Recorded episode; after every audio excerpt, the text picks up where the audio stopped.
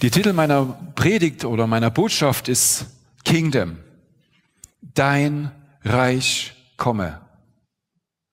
Ich weiß nicht, an welcher Stelle du gerade stehst, aber ich könnte mir vorstellen, dass du in deinem Leben Situationen hattest, wo du gesagt hast, dein Reich komme, weil ich weiß überhaupt nicht mehr, was morgen ist. Dein Wille geschehe. Hauptsache, es geht weiter. Kennt das jemand? Wer kennt von uns das Vaterunser? Ich denke mal, da sollten die Hände hochgehen. Vater unser, geheiligt werde dein Name, dein Reich komme, dein Wille geschehe. Und ich weiß nicht, was du empfindest, wenn du dieses Gebet betest für dich, vielleicht in der Not, vielleicht weil es dir gerade in dein Herz spricht.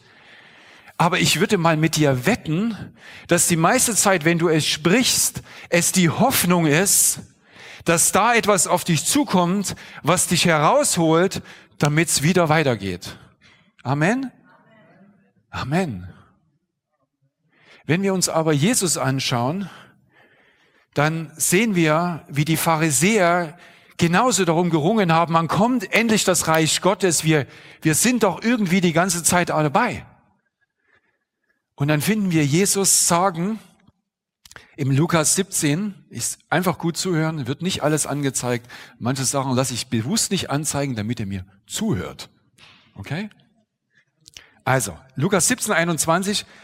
Man wird nicht sagen auf diese Frage, wo, wann, wie ist es jetzt mit diesem Reich Gottes? Dein Reich komme. Was, was ist jetzt damit? Das sagt er. Man wird nicht sagen, siehe hier oder siehe da, sondern denn siehe, das Reich Gottes ist mitten, mitten, mitten unter euch. Mein Gebet heute Morgen, dass Jesus mitten unter uns ist, ist gleichzeitig sein Bedürfnis, Ad 1 und Ad 2 ist, sein Reich ist da. Es ist nicht nur nah, es ist da.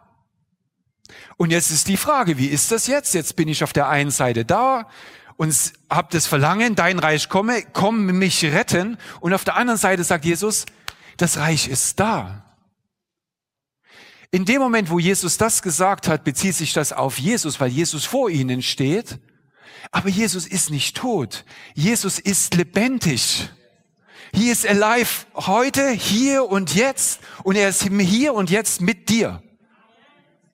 Und wenn er sagt, das Reich ist da, und wir schauen uns an, und das ist so eine, so eine, so eine typische jüdische Geschichte, man sagt einen Vers und meint eigentlich den zweiten, dein Reich komme, dein Wille geschehe. Jetzt die Frage, wen braucht Gott dazu, dass sein Wille geschieht?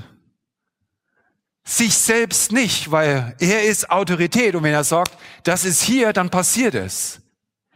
Wenn es darum geht, dass sein Wille geschieht, sind wir aufgerufen, dass wir sein Willen tun. Und zwar wie im Himmel, wie im Himmel, das heißt, so wie sein Wort sagt, so wie wir es, er uns es in unser Herzen legt, soll es geschehen auf Erden dein Wille geschehe. Dein Reich komme, dein Wille geschehe. Was hat das jetzt mit dieser Predigt zu tun, der Predigtserie von John? Nehemia hat sich aufgemacht, um Jerusalem wiederherzustellen. Jerusalem wiederherzustellen heißt aber nicht, die Stadt zu bauen, damit wir eine schöne Stadt haben, sondern die Herrschaft Gottes wieder in Jerusalem zu etablieren. Und wir sehen das, auch den Vers gibt's nur zum Zuhören. Nehemia, wer ist es mit Nehemia? Nehemia, für die, die nicht da waren, die letzten beiden Sonntage, Nehemia war ein Diener vom Großkönig Persien. Er war weit weg von Judäa und hört von seinem Bruder, wie grausam es in seiner Heimat, in dem, wo er herstammt, zugeht. Und es bewegt ihn und er betet zu Gott. Und darin sehen wir das Motiv überhaupt, warum er sich aufgemacht hat. Es geht nämlich mehr als nur um eine Mauer zu bauen. Und jetzt lesen wir in Nehemia 1,9, er spricht, Jemia spricht zu Gott und erinnert ihn an seine Versprechen, die er Mose gemacht hat. Und er hat Mose versprochen, äh, in dem Sinne, also Gott spricht in dem Sinne, kehrt ihr aber zu mir um, das hat er, hat Gott zu Mose versprochen, zu mir um und befolgt meine Gebote, mein Wille geschehe, und tut sie, ja, selbst wenn einige von euch bis ans Ende der Himmel verstoßen wären, also weit ausgeschreute, aber sobald wir uns umkehren, sobald wir seinen Willen tun, was passiert dann? So würde ich sie doch von dort sammeln und sie an den Ort bringen, den ich erwählt habe, damit mein Name dort wohnen soll. Im Hebräischen müssen wir wissen, dass wenn der Name Gottes wohl wohnt, dann hat das unmittelbar mit seiner Präsenz und mit seiner Realität zu tun. Es geht nicht nur wie bei uns, dass wir einen Namen haben, machen ein Schild, ein Klingelschild und tun das irgendwo hin, sondern wenn sein Name da ist, ist sein Wesen da, seine Gegenwart da. Und Nehemia macht sich auf oder will sich aufmachen, eben da etwas zu tun, wendet sich an Gott, das ist schon mal ein erster Tipp, wenn du etwas hast, dich erstmal an Gott zu wenden. Weil im Teil 2 geht er zum Großkönig von Persien. Das ist also nicht irgendein König in irgendeiner Ecke, sondern das ist der Herrscher über Gesamtpersien, was in eine enorme Ausdehnung hat. Und er findet Mut und Gunst. Gunst ist immer Gottes Gnade, zum König zu gehen und ihn zu bitten. Und er schlägt ihm vor, doch nach Jerusalem gehen zu können, weil es bewegt ihn. Und er bittet ihm um einen Geleitbrief und, und bittet gleichzeitig noch darum, dass wenn er dann schon dort ankommt, dass man ihm Holz geben soll, damit er die Mauer wieder aufbauen kann, die Tore wieder aufbauen kann und im Übrigen noch etwas für sein Haus, damit er da wohnen kann. Der König gibt ihm das. Nemia findet Gunst bei Gott und er zieht los. Und den Rest können wir dann, wie gesagt, sehen äh, bei einem Predigt von John. Und ich möchte daraus äh, da, äh, da fortführen, als es eben darum geht, äh, diese Stadt aufzubauen. Bei ihm geht es nicht darum, die Grenze, die Grenze ist nur der erste Schritt, ja. Ihm geht es sogar um Gottes Herrschaft in Jerusalem zu etablieren. Jetzt möchte ich aber doch noch zwei Worte zu Grenzen sagen. John hat das so fantastisch dargelegt. Grenzen in unserer Welt heute haben wir die Situation, dass Grenzen immer, das ist immer furchtbar. Wir müssen alle Grenzen sprengen, auch die, die Gott gesetzt hat. Nach jüdischem Verständnis ist es so, dass Gott die Welt in einem geschaffen hat und der Rest dieser, dieser verbliebenen fünf Tage, in einem Tag geschaffen, der Rest der verbliebenen fünf Tage, dazu genutzt hat, um die Dinge zu orchestrieren. Ordnungen zu schaffen, Tag und Nacht zu trennen, Mann und Frau zu schaffen, den Himmel und die Erde, dies und jenes. Das heißt, Ordnungen schaffen und Grenzen schaffen ist etwas, was das Uranliegen Gottes ist. Das ist etwas, was auch von Gott genutzt wird, um die Wirklichkeit, in der wir heute leben, zu genießen. Eine Ordnung ist Zeit und Raum. Er hat mit dem Zeit und Raum geschaffen, in dem wir einfach sein können. Das heißt, Ordnungen, Grenzen sind wichtig und sind Gottes Instrument. Aber, und hier kommt der Deal, Gottes, nicht jede Grenze ist Gottes Grenze. Ich bin zum Beispiel im Osten Deutschlands groß geworden und habe mit meiner Familie bis zum heutigen Tag darunter gelitten, dass es diese Mauer gab. Wir Menschen sind aufberufen, Grenzen zu schaffen, Grenzen zu leben, aber nicht jede Grenze dient dazu, und jetzt kommt's da, kommt das Wichtige, Gottes Wille zu vollbringen. Ob eine Grenze gut ist oder schlecht, ob eine Grenze runtergerissen werden muss oder aufgebaut werden muss, ist einzig und allein davon abhängig, welchen Zweck sie erfüllt. Gottes Grenze, die Grenze, die Nehemiah aufrichtet, ist dazu da, um Freiräume zu schaffen, damit Gottes Wille entstehen kann. Und das ist ganz wichtig zu verstehen, weil es gibt nämlich in uns Grenzen, die wir setzen, die uns leider kaputt machen. Und wir müssen Grenzen auch in, in, in Gottes Willen in Frage stellen ist die Grenze, die du mir, die ich da aufrichte habe, die Mauer, die ich habe, aus der heraus ich dann rausschieße und andere Menschen kaputt mache, ist das wirklich Gottes Wille? Oder ist es mein Wille? Ist es seine Kraft oder ist es die Kraft Satans, die wirkt, um eine Grenze zu machen? Wir sehen das bedauerlicherweise im Gaza, obwohl ich dazu jetzt eigentlich nichts sagen möchte. Der Punkt ist, Grenzen, die Grenze, die Nehemiah aufbaut, ist eine Grenze, die dazu dient, um sein Reich aufzubauen. Das ist ganz wichtig zu verstehen, weil Grenzen sind pauschal nicht gut oder richtig. Und wir werden es am Ende sehen, auch die Grenze, die er aufgebaut hat, funktioniert nicht immer so, wie er sich das vorgestellt hat. Wir müssen unsere Grenzen äh, in Betracht ziehen. Das ist das eine. Dann fangen wir, steigen wir ein mit Nehemiah 7.1. Und das ist die erste Stelle, wo wir mitlesen können. Und es geschah, als die Mauer gebaut war, da setzte ich die Türflügel ein, Gott sei Dank hat er das Holz gehabt, und die Torhüter, Sänger und Leviten wurden in den Dienst gestellt. Also, das Erste, was er macht, er sucht Menschen. Er sucht Menschen. Er hat die Mauer aufgebaut und er sucht Menschen.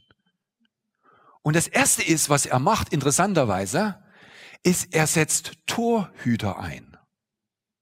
Wie John so fantastisch gesagt hat, Grenzen haben auch Fenster. Die haben auch Türen. Die haben auch größere Tore. Weil Gott möchte nicht, er hat uns nicht herausgerissen, damit wir in einem Kloster leben, sondern er möchte, dass wir aus dem Guten, was wir in ihm erfahren, auch hinausgehen und andere mit in diese Kraft Gottes mit hineinnehmen. Das heißt, wir brauchen Fenster und Türen, wir brauchen Tore, aber wir müssen wissen, was in der Welt ist, weil wir die Welt erobern sollen. Aber wir müssen ganz genau wissen, was lassen wir denn da rein? Und das ist eine sehr persönliche Frage. Er setzt die Ordnung, dass die Tore geschlossen werden zu bestimmten Zeiten. Und er setzt Torhüter ein, die da auch aufpassen, dass dem auch so ist. Wie ist es mit deiner Grenze? Welche Grenzen ziehst du und welche Grenzen, wie sorgst du dafür, dass diese Grenze, die du selber ziehst, auch eingehalten wird?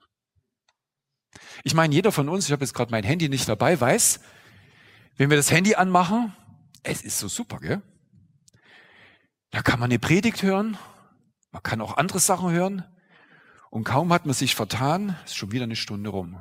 Kennt das jemand zufällig? Wer hat von euch schon mal da eine Grenze gezogen? Wir müssen lernen zu sehen, was lassen wir in uns hinein. Weil diese ganzen Dinge funktionieren eigentlich nur über Werbung. Und sie funktionieren eigentlich nur deshalb, weil andere davon verdienen. Die meisten Videos in YouTube werden nicht damit geschaffen, damit du unterhalten wirst, damit dir etwas Gutes geschieht, sondern damit andere Menschen Geld verdienen. Wir, wir müssen verstehen, was passiert. Warum gibt es denn etwas, was auf mich zugeht? In aller Regel, wir sehen das an einer bestimmten Stelle, nur deshalb, weil jemand anders mit uns etwas machen möchte, von uns etwas haben möchte. Und das müssen wir ganz genau verstehen. Was lassen wir rein? Weil das, was wir reinlassen, wird uns beeinflussen. Und das allererste ist, was Nehemiah macht. Er sagt, nein, nein, wir setzen Torhüter ein. Aber nicht nur das. Er baut auch die Organisation auf, die es braucht, um den Gottesdienst zu erfüllen.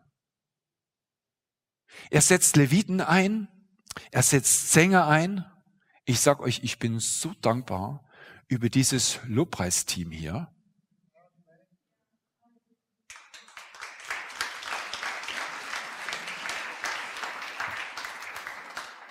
Weil manche Worte gehen tiefer in unser Herz, wenn wir es gesungen hören und wenn wir es selber singen.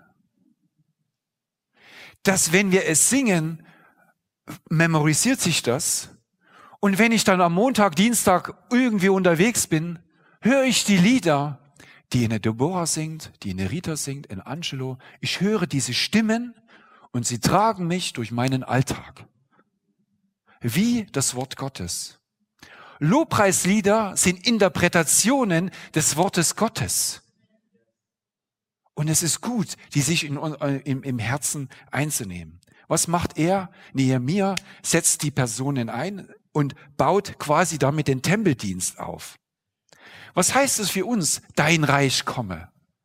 Wenn wir sein Reich aufbauen, wir müssen aufpassen, welche Grenzen ziehen wir und wie stellen wir sicher, was soll denn da innen reinkommen und was soll denn da nicht reinkommen? Das ist eine sehr persönliche Frage, betrifft aber auch die Gemeinde.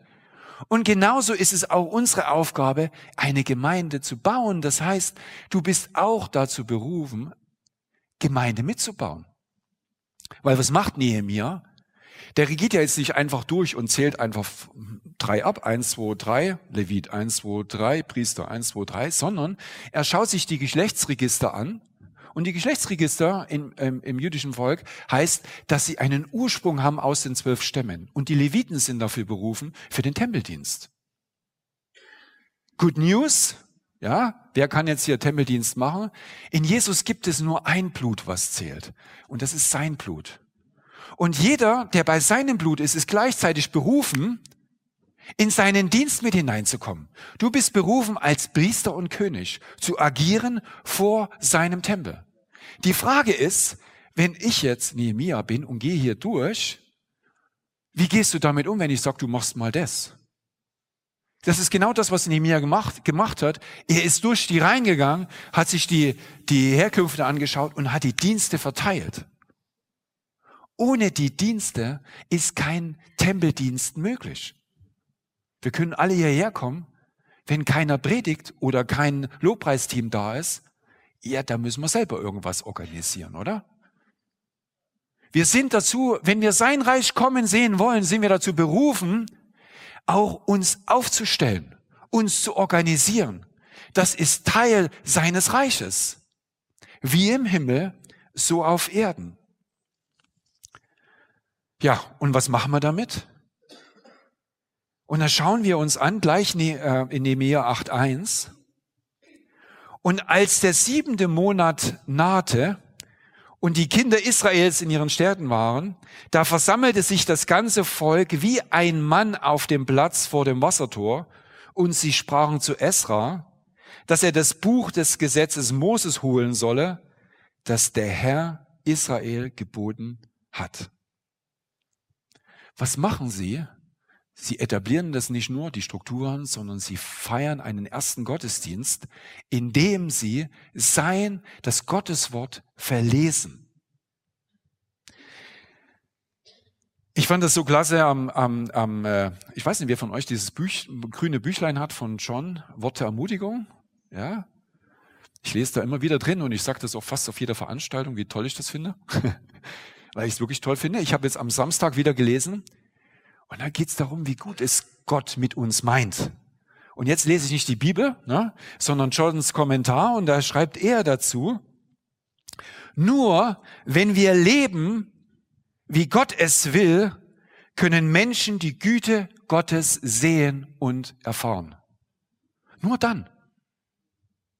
Aber wie kann ich es leben, wenn ich nicht weiß, was Gottes Wille ist? Dein Reich komme, dein Wille geschehe. Wie kann ich es, wie kann ich seinen Willen tun, wenn ich es nicht weiß? Ich muss von seinem Willen erfahren und die einzige Wege es zu erfahren ist, sein Wort zu hören. Sich mit seinem Wort auseinanderzusetzen. Da gibt es kein links oder rechts. Interessanterweise, Damals könnte man ja sagen, na gut, da konnte vielleicht nicht jeder lesen. Aber das allein reicht nicht. Ich weiß nicht, wie viele Möglichkeiten du hast am Tag, deine Bibel zu lesen und wie viel Zeit du am Ende nutzt, deine Bibel zu lesen. Ich sag euch, zusammenzukommen und gemeinsam Gottesdienst zu feiern, diszipliniert uns und hilft uns. Es ist wie ein Rahmen, in dem wir auch vorankommen. Ist es der einzige Rahmen? Nein. Wir haben Connect-Gruppen und andere Möglichkeiten. Du hast auch andere Möglichkeiten. Aber es ist ein Rahmen, in dem wir wachsen können und auch sollen. Dein Reich komme, dein Wille geschehe. Und im 9.1 lesen wir dann, aber am 24. Tag dieses Monats kamen die Kinder Israels zusammen, unter Fasten, in Sacktuch gekleidet und mit Erde auf ihren Häuptern. Und der Betonung liegt am 24. Tag. Ich habe jetzt nicht alle Verse rausgesucht, aber die haben tatsächlich 24 Tage das Wort Gottes gehört. Was ist das Problem? Das Problem ist, Israel ist, hat eine, eine Wandergeschichte hinter sich. Sie sind aus Ägypten rausberufen, sie haben die initiale Begegnung, die Gründung des Volkes, wenn man so sagen will, am Berg Sinai erlebt, dann 40 Jahre in der Wüste, dann haben sie das Land irgendwie eingenommen und sie sind permanent auf ihrer Suche, ihre Identität zu finden und zu erhalten. Aber ihre Identität ist, wird einzig und allein aus dem Wort Gottes gestiftet. Warum? Weil Gott hat gesagt, und das ist auch gleichzeitig das Thema in Israel, Gott hat gesagt, dass das ihr Land ist. Und das ist einzigartig in der Welt. Typischerweise, normal, in, sonst in der Welt wird Land erobert, weil es einfach einen starken König gibt und er sagt, das ist meine und nicht mehr deine und dann geht er rein und holt sich das Ding. In diesem, mit Israel ist es einfach anders. Gott hat befohlen, dass das ihr Land ist. Er hat es gesetzt. Und das macht die Dinge einfach so schwierig, da einfach mal zu sagen, das, das ignorieren wir jetzt einfach mal. Der wichtige Teil ist, dass das Volk Israel verstehen muss, was ist eigentlich ihre Herkunft? Was ist das, was da passiert? Und was sie, was sie feststellen ist, nach 24 Tagen, wer ihr Gott eigentlich ist. Das ist nicht irgendeiner, sondern es ist der, der die ganze Welt geschaffen hat und der das Volk herausgeholt hat, berufen hat und durch die Wüste getragen hat, die Kriege geführt hat und am Ende Jerusalem zu dem werden lassen hat, was es denn eben gerade ist. Es ist Gottes Kraft und Gottes Segen. Und sie erkennen das und erkennen gleichzeitig, wie ihre Väter und auch sie selber auf dem Weg immer wieder seinen Willen vergessen haben im Hinblick auf ihre eigenen Nöte und ihre eigenen Herausforderungen. Und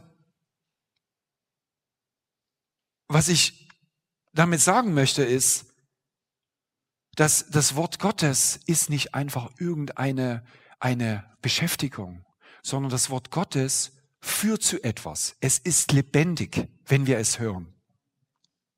Jesus sagt in Johannes, das gibt es jetzt auch nur zum Mithören, Johannes äh, 8:31, da sprach Jesus zu den Juden, die an ihn glaubten. Also das ist jetzt, das kannst du nur erfassen, wenn du an Jesus glaubst. Ich sage, wenn ihr in meinem Wort bleibt, so seid ihr wahrhaftig mein Jünger und ihr werdet die Wahrheit erkennen und die Wahrheit wird euch frei machen. Nehemiah baut etwas auf, damit das Volk Gottes Wort vernehmen kann und, und aus dieser Wahrheit, die herauskommt, eben leben und reagieren kann. Und genau das passiert. Es passieren drei Schritte. Sie lesen das, sie hören das und es reut sie. Und sie sagen es, wir müssen das anders machen. Wir müssen das anders als unsere Väter machen. Wir müssen vergessen, was gestern war. Wir schauen heute auf Gott und wir machen es ab heute anders. Und sie gehen darin und machen eine, eine, wie soll, man kann sagen, einen neuen Bund. Das ist nicht ganz, äh, nicht ganz korrekt, aber sie verpflichten sich Gott gegenüber, ganz klar mit ihm zu gehen. Und das wird auch ein Thema von später noch sein. Auch für uns ganz persönlich. Und da lesen wir in 10.1 Nehemiah, aufgrund alles dessen treffen wir eine feste Abmachung und schreiben sie nieder und lassen durch unsere Fürsten, Leviten und Priester versiegeln. Gottes Wort etwas aufzubauen, wie Nehemiah, etwas aufzubauen, damit Gottes Wort gehört wird und dass es zur Veränderung führt. Und dann zudem, wir werden gleich sehen, was das für ein Commitment ist. Das ist jetzt nicht irgendwas mal was leicht gesagtes. Das ist nur möglich, wenn wir Gottes Wort hören und unser Herz hineinlassen. Und das, was, wir, was das Volk hineingelassen hat, ist die Güte und die Gnade Gottes trotz ihnen. Und dann lesen wir in Nehemiah 10, 31, und sie schwören. Das ist die Bedeutung dessen, was da geschieht. Wir wollen unsere Töchter nicht den Völkern des Landes zur Frau geben, noch ihre Töchter für unsere Söhne zur Frau nehmen. Naja, wenn wir das so mit unserem westlichen Verständnis lesen, dann denken wir, das ist ja ziemlich isoliert jetzt, ja. Wir müssen aber auch wissen, dass dieses Volk als Mischvolk ausgezogen ist und durch ihre ganzen Situationen, wie sie gelernt haben, immer mit anderen Völkern zusammengekommen sind und wo die Liebe halt hinstreut, einfach dann auch Dinge geschehen sind. Jetzt kann man sich fragen, ja, ist das jetzt nun gut oder ist das jetzt nun schlimm? Die Frage lässt sich einzig nur allein beantworten. Was macht das mit deiner Identität? Wer bist denn du? Und die Identitätsfrage, das kann so ziemlich abstrakt klingen. Ich war dieses Jahr, habe ich die, äh, die Freude gehabt, in Sri Lanka sein zu können und habe von dem Konflikt der Tamilen mit den Singalesen fest, also kennenlernen dürfen. Und der ist entstanden, als es darum ging, eine Sprache für Sri Lanka zu finden. Und das hat zum Krieg geführt. Und da waren die, die über die Kolonialherrschaft bevorzugten äh, Talmin einfach nicht mehr die erste Wahl, sondern sie mussten sie unterordnen und das fanden die natürlich dann nicht mehr da. Die waren einfach vorher in der Regierungsverantwortung und dann nicht mehr. Naja, da kann man sich vorstellen, was das ausgelöst hat. Identität ist kein Spielzeug. Wenn du nicht weißt, wer du in Christus bist, wirst du deine Beziehungen, die du hast, nicht reflektieren können. Und jetzt wird's tatsächlich persönlich. Welche Beziehung hast du? Und welche Beziehungen helfen dir in deinem Glauben, und da geht es wieder um Gottes Wille, zu stärken, seinen Willen zu gehen? Und welche Beziehungen hast du, die dich davon abhalten, seinen Willen zu tun. Wenn wir sein Reich kommen sehen wollen, müssen wir uns fragen, welche inneren Beziehungen haben wir? Und diese Frage hat sich auch das jüdische Volk gestellt. Und Nehemia äh, äh, hält dann fest, in, in, äh, also Nehemia 13, auch jetzt nur zuhören, auch sah ich zu jener Zeit Juden, die Frauen von Astot, Ammon und Moab heimgeführt hatten. Darum redeten auch ihre Kinder halb äh, astuditisch und konnten nicht jüdisch reden, sondern sprachen diese oder jenes Volk, Volkes. Das ist nicht einfach, na dann sprechen die halt mal eine andere Sprache. Wer verschiedene Sprachen spricht, weiß, dass mit der Sprache Kultur verbunden ist, die Art und Weise, wie man denkt und die Art und Weise, wie man sich ausdrückt und Probleme angeht oder eben nicht. Und wenn du die eigene Identität, die eigene Sprache verlierst, deine Sprache, die du in Christus hast, nicht entwickelst, die Sprache der, dass du die Macht hast, Dinge zu ändern, wenn du diese Sprache nicht, nicht förderst, sondern sie im Weltlichen untergeht, wirst du nicht stark sein können. Du musst verstehen, wer du in Christus bist und du musst lernen, seine Sprache zu sprechen. Und seine Sprache ist eben die, dass der, der außerhalb ist, größer ist, äh, der, der in dir ist, größer ist als der, der außerhalb ist. Das ist seine Sprache. Und er spricht viel mehr als das. Aber wenn du seine Sprache nicht kennst, dann wirst du sie auch nicht sprechen in deiner Situation. Das heißt, Identität in Christus ist ganz wichtig, genauso wie wichtig das eben für, diese, für das jüdische Volk ist, ihre Identität zu wahren und ihre Identität zu verstehen. Und sie haben sie verstanden oder verstehen sie durch sein Wort. Und genauso ist es die Identität in Christus, die verstehen wir nur durch sein Wort.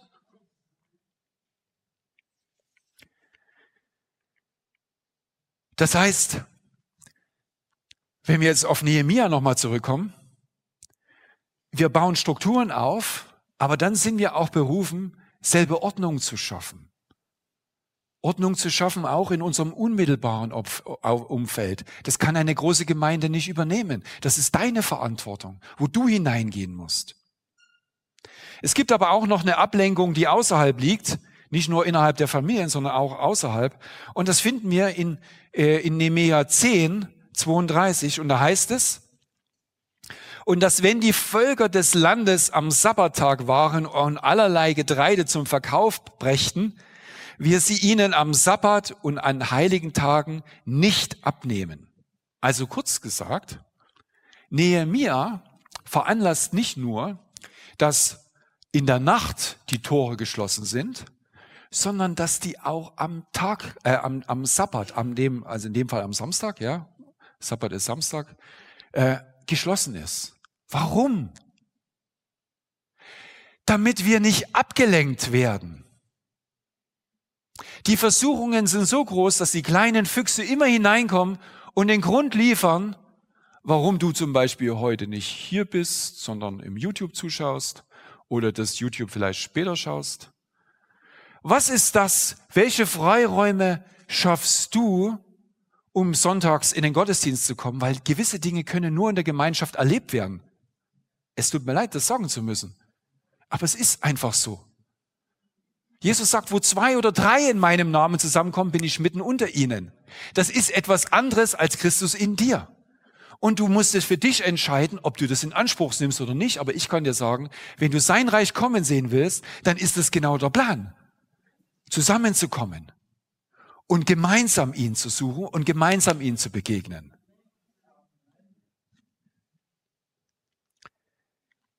Und er setzt das auf, er setzt das auf und dann passiert Folgendes. Nehemia musste wieder zurück und kommt, das weiß man nicht so genau, zwischen fünf und zwölf Jahren kommt er wieder und stellt fest, dass das, was er da aufgebaut hat, nimmer ganz so funktioniert. Und wir lesen in, in Nehemia 13, Vers 19, und das lese, höre ich dann einfach nur zu. Und es geschah, sobald es dunkel wurde in den Toren Jerusalems vor dem Sabbat, da befahl ich, die Tore zu schließen, und ich befahl, man solle sie nicht öffnen, bis nach dem Sabbat. Und ich stellte einige meiner Diener an den Toren auf, damit man am Sabbattag keine Last hineinbringe.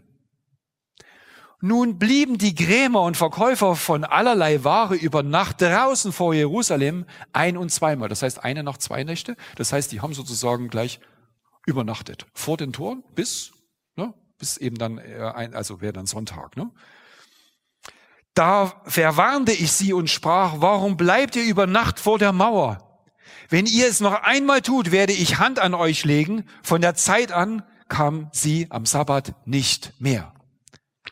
Der Punkt, der Punkt ist, wir müssen auch vor unseren Grenzen aufräumen. Es ist nicht nur ausreichend, eine Grenze zu ziehen,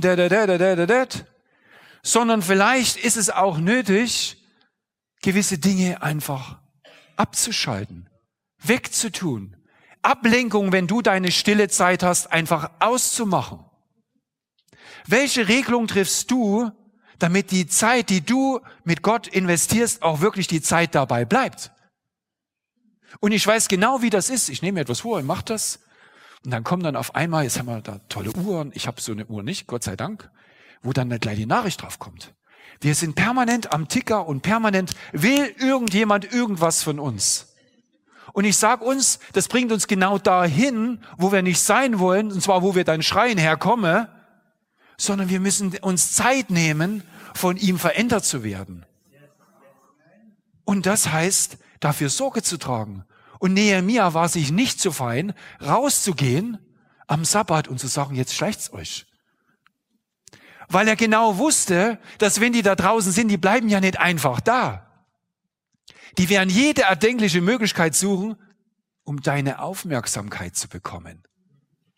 Und da finden wir den einen Und da finden wir den anderen und auf einmal haben wir wieder einen neuen Vertriebskanal in dein Wohnzimmer. Ja? Das heißt, wir müssen auch vor unseren Grenzen Sorge tragen, dass die Grenzen sauber bleiben. Und ja, das bedarf Courage, weil wir uns in den Bereich reingehen, der nicht Gottes Bereich ist, aber den wir im Gottes Namen deklarieren als, da hat Gottes Wille zu regieren. Wir müssen auch vor unseren Grenzen aufräumen. Ich weiß nicht, was das für dich heißt, aber für mich heißt es, meinen Kalender in Ordnung zu halten meine Finanzen in Ordnung zu halten. Da kannst du genau sehen, wo die Auswirkungen sind, wo die Dinge so hinlaufen, wie viel Zeit du für was verbringst und wie viel Geld du für was verwendest. All die Dinge, die so ganz schleichend kommen, wo wir dann auf einmal wieder dastehen und sagen, oh Herr, erbarme dich. Es sind, wenn wir sein Reich kommen sehen wollen, müssen wir in seinen Standarten leben. Und damit kommen wir jetzt eigentlich zum, zum letzten Punkt. Naja, wie ist es denn so? Wir bauen etwas auf, wir organisieren uns selber und irgendwie müssen wir das Ganze ja auch irgendwie finanzieren oder so, ne? Und was es sich vorab, also was sie auch aufs Herz gelegt bekommen haben, und das, ich habe das jetzt mal zusammengefasst, sind, dass sie sich überlegt haben, wie können wir denn überhaupt sicherstellen, dass das alles am Leben bleibt? Das eine ist die Herzenshaltung, damit es am Leben bleibt. Machen wir uns nichts vor. Aber wenn wir nicht dafür Sorge tragen, dass wir eine Struktur um uns schaffen, die uns auch hilft, nicht abgelenkt zu sein, werden wir nicht standhaft sein. Wir müssen uns Strukturen und Regeln schaffen, in denen wir leben können. Und wenn wir solche Strukturen haben und äh, äh, äh, erhalten wollen, müssen wir diese finanzieren. Sie müssen den Tempel finanzieren. Für den Tempel haben sie, brauchen sie Holz. Ja. Für den Tempel zum Aus- und Umbau brauchen sie auch Geld. Das ist die Tempelsteuer. Sie haben weitere Abgaben neben Holz eben auch so, so Opfergaben, also äh, äh, die sie eben bringen. Und sie haben noch was anderes. Sie haben eben auch den Zehnten. Und der Zehnte dient dazu, um die Leviten zu finanzieren. Ich sage so ganz ehrlich, ich wäre super glücklich, wenn wir jeden, der hier irgendwie äh, Musiker, Musiker ist oder Prediger ist oder im Office oben im Büro ist, dass sie alle voll bezahlt werden. Dass sie voll einfach ein super Gehalt hätten. Das wäre ein Traum. Das ist ein Traum. Er hat das aufgesetzt, das ganze Volk war sich einig, wir wollen das und wir wollen dafür auch eintreten und wir wollen die Leviten auch entsprechend enablen. Naja, wir alle kennen das. Wir sind heute bewegt von Gottes Wort und Gnade und da gehen wir rein. Ja, und Nehemia kommt dann eben wieder nach eben fünf bis, äh, beziehungsweise zwölf Jahre, ja, und findet was anderes wieder und sagt in, ähm, in ähm, in Nehemia 13,10, das lese ich jetzt einfach nur vor. Ich erfuhr aber, dass man den Leviten ihre Anteile nicht gegeben hatte, jetzt kommt es, so dass die Leviten und Sänger, die sonst den Dienst verrichten, den Tempeldienst verrichten, beziehungsweise alles, was darum äh, zu organisieren war, geflohen waren, ein jeder zu seinem Acker. Wenn wir nicht bereit sind, diese Strukturen, das Reich Gottes aufzubauen und auch entsprechend wie im Himmel so auf Erden zu etablieren, das heißt, wir nicht bereit sind, das auch zu finanzieren, wird das Kartenhaus zusammenbrechen. Ein Kartenhaus trägt sich eben nicht durch die momentane emotionale oder rationale Überzeugung. Wir vergessen und unsere Gefühle drehen sich auch. Wir müssen gegen das Vergessen arbeiten. Das heißt, wir müssen Gottes Wort hören. Und wir müssen uns immer wieder neu auf seine Führung einlassen. Mit unserem ganzen Sein, auch emotional. Und damit das möglich ist, braucht es einen Rahmen. Und dieser Rahmen muss finanziert werden. Und die Frage ist natürlich dann, was ist es dir wert? Welche Rahmenbedingungen, welche Regelungen triffst du für dein eigenes Leben, damit sein Reich tatsächlich etabliert wird? Weil die entscheidende, der entscheidende Punkt, wenn wir ist, wenn wir sagen, dein Reich komme, dein Wille geschehe, das ist ja eigentlich nur, dass sein Reich hervortritt in unserer Erfahrungswelt. Um was anderes geht es nicht, weil sein Reich ist da. Aber es sind wir berufen, hineinzugehen und es eben zu leben. Das ist der eigentliche Punkt. Und wir sehen, dass, dass das jetzt keine, ja, wir spielen mal das. Nein. Wir sehen das durch sein Wirken in unserem Leben. Wir sehen das dadurch, dass wir, wenn wir für Menschen beten, Menschen geheilt werden. Wir sehen das, wenn Stefan hinausgeht in, äh, nach äh, äh, Pakistan, dass dort Menschen sich nicht nur bekehren, sondern auch die Gegenwart, des, äh, Gegenwart Gottes erleben, wo Tumore und andere Sachen auf unglaubliche Art und Weise eben verschwinden. Wir sehen das am Armut, weil ich ihn da gerade sitzen sehe. Wir sehen das an anderen. Wir sehen, dass Gottes Wirken und Gottes Realität nicht nur irgendein Hindenken ist, sondern Jesus ist alive. Und er sitzt heute in der ersten Reihe. Könnt ihr da mitgehen? Es ist wirklich, es ist wirklich ernst. Gott ist da und sein Reich ist da. Und er ist mit dir. Der Aufbau von Jerusalem, den Jemia initiiert, ist ein Abbild für den Gemeindebau von heute. Und es ist an uns, eben diesen Ort zu schaffen, an dem sein Name wohnt. Und ja, es ist hier und es ist ja, sein Name wohnt dort, wo du aktiv bist. Aber es ist eben auch der Ort hier. In Lukas äh, äh, 6, 47 heißt es, jeder, der zu mir kommt und meine Worte hört und sie tut. Ich will euch zeigen, wem er gleich ist. Er ist einem Menschen gleich, der ein Haus baute und dazu tief grub und den Grund auf den Felsen legte. Als nun eine Überschwemmung entstand, da brannte der Strom gegen dieses Haus und er konnte, äh, der Sturm gegen das Haus und er konnte es nicht erschüttern, weil es auf den Felsen gegründet war. Diese Gemeinde, seine Gemeinde, ist erschütterungsfest. Sie ist gegründet auf seinem Wort. Und die Frage ist, ist es deine Gemeinde und willst du dieses, dass sein Reich etabliert wird, mitgestalten? Sein Reich bauen ist, dass wir seinen Willen erkennen. Und das ist, dafür ist die Gemeinde da. Das ist dazu da, dass wir seinen Willen einnehmen und uns durch ihn verändern lassen. Wie im Himmel, so soll es auf Erden sein. Und das, und ich mag die fünf Punkte einfach nochmal zusammenfassen, für dem, was Nehemia was Nehemia, äh, äh, was wir von Nehemia mitnehmen können. Mauern sichern und das Leben organisieren. Wir müssen uns organisieren, damit sein Reich gebaut werden kann. Wir müssen darin, das ist zentral, Gottes Wort verkündigen, damit wir in der Identität von Christus leben können. Wir müssen unsere persönlichen Beziehungen überprüfen, damit wir in dem Sinne auch wachsen können und nicht einfach untergehen in Wünschen und Anforderungen von anderen, die alles immer besser wissen als Gottes Wort. Und wir müssen auch Sorge dafür tragen, dass die Ablenkungen, die wir erleiden, dass wir sie identifizieren und dafür Sorge tragen, dass sie weniger und weniger und weniger werden, so dass wir mehr und mehr Freiräume haben, sein Willen und sein, äh, sein Wort zu tun. Und am Ende, letztes, wir müssen auch die Mittel bereitstellen. Und es wird uns etwas kosten. Ja, es wird uns etwas kosten.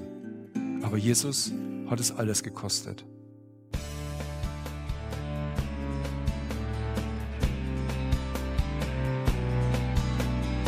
Liebe Zuhörer, das war ein Ausschnitt eines Gottesdienstes hier im Gospel Life Center.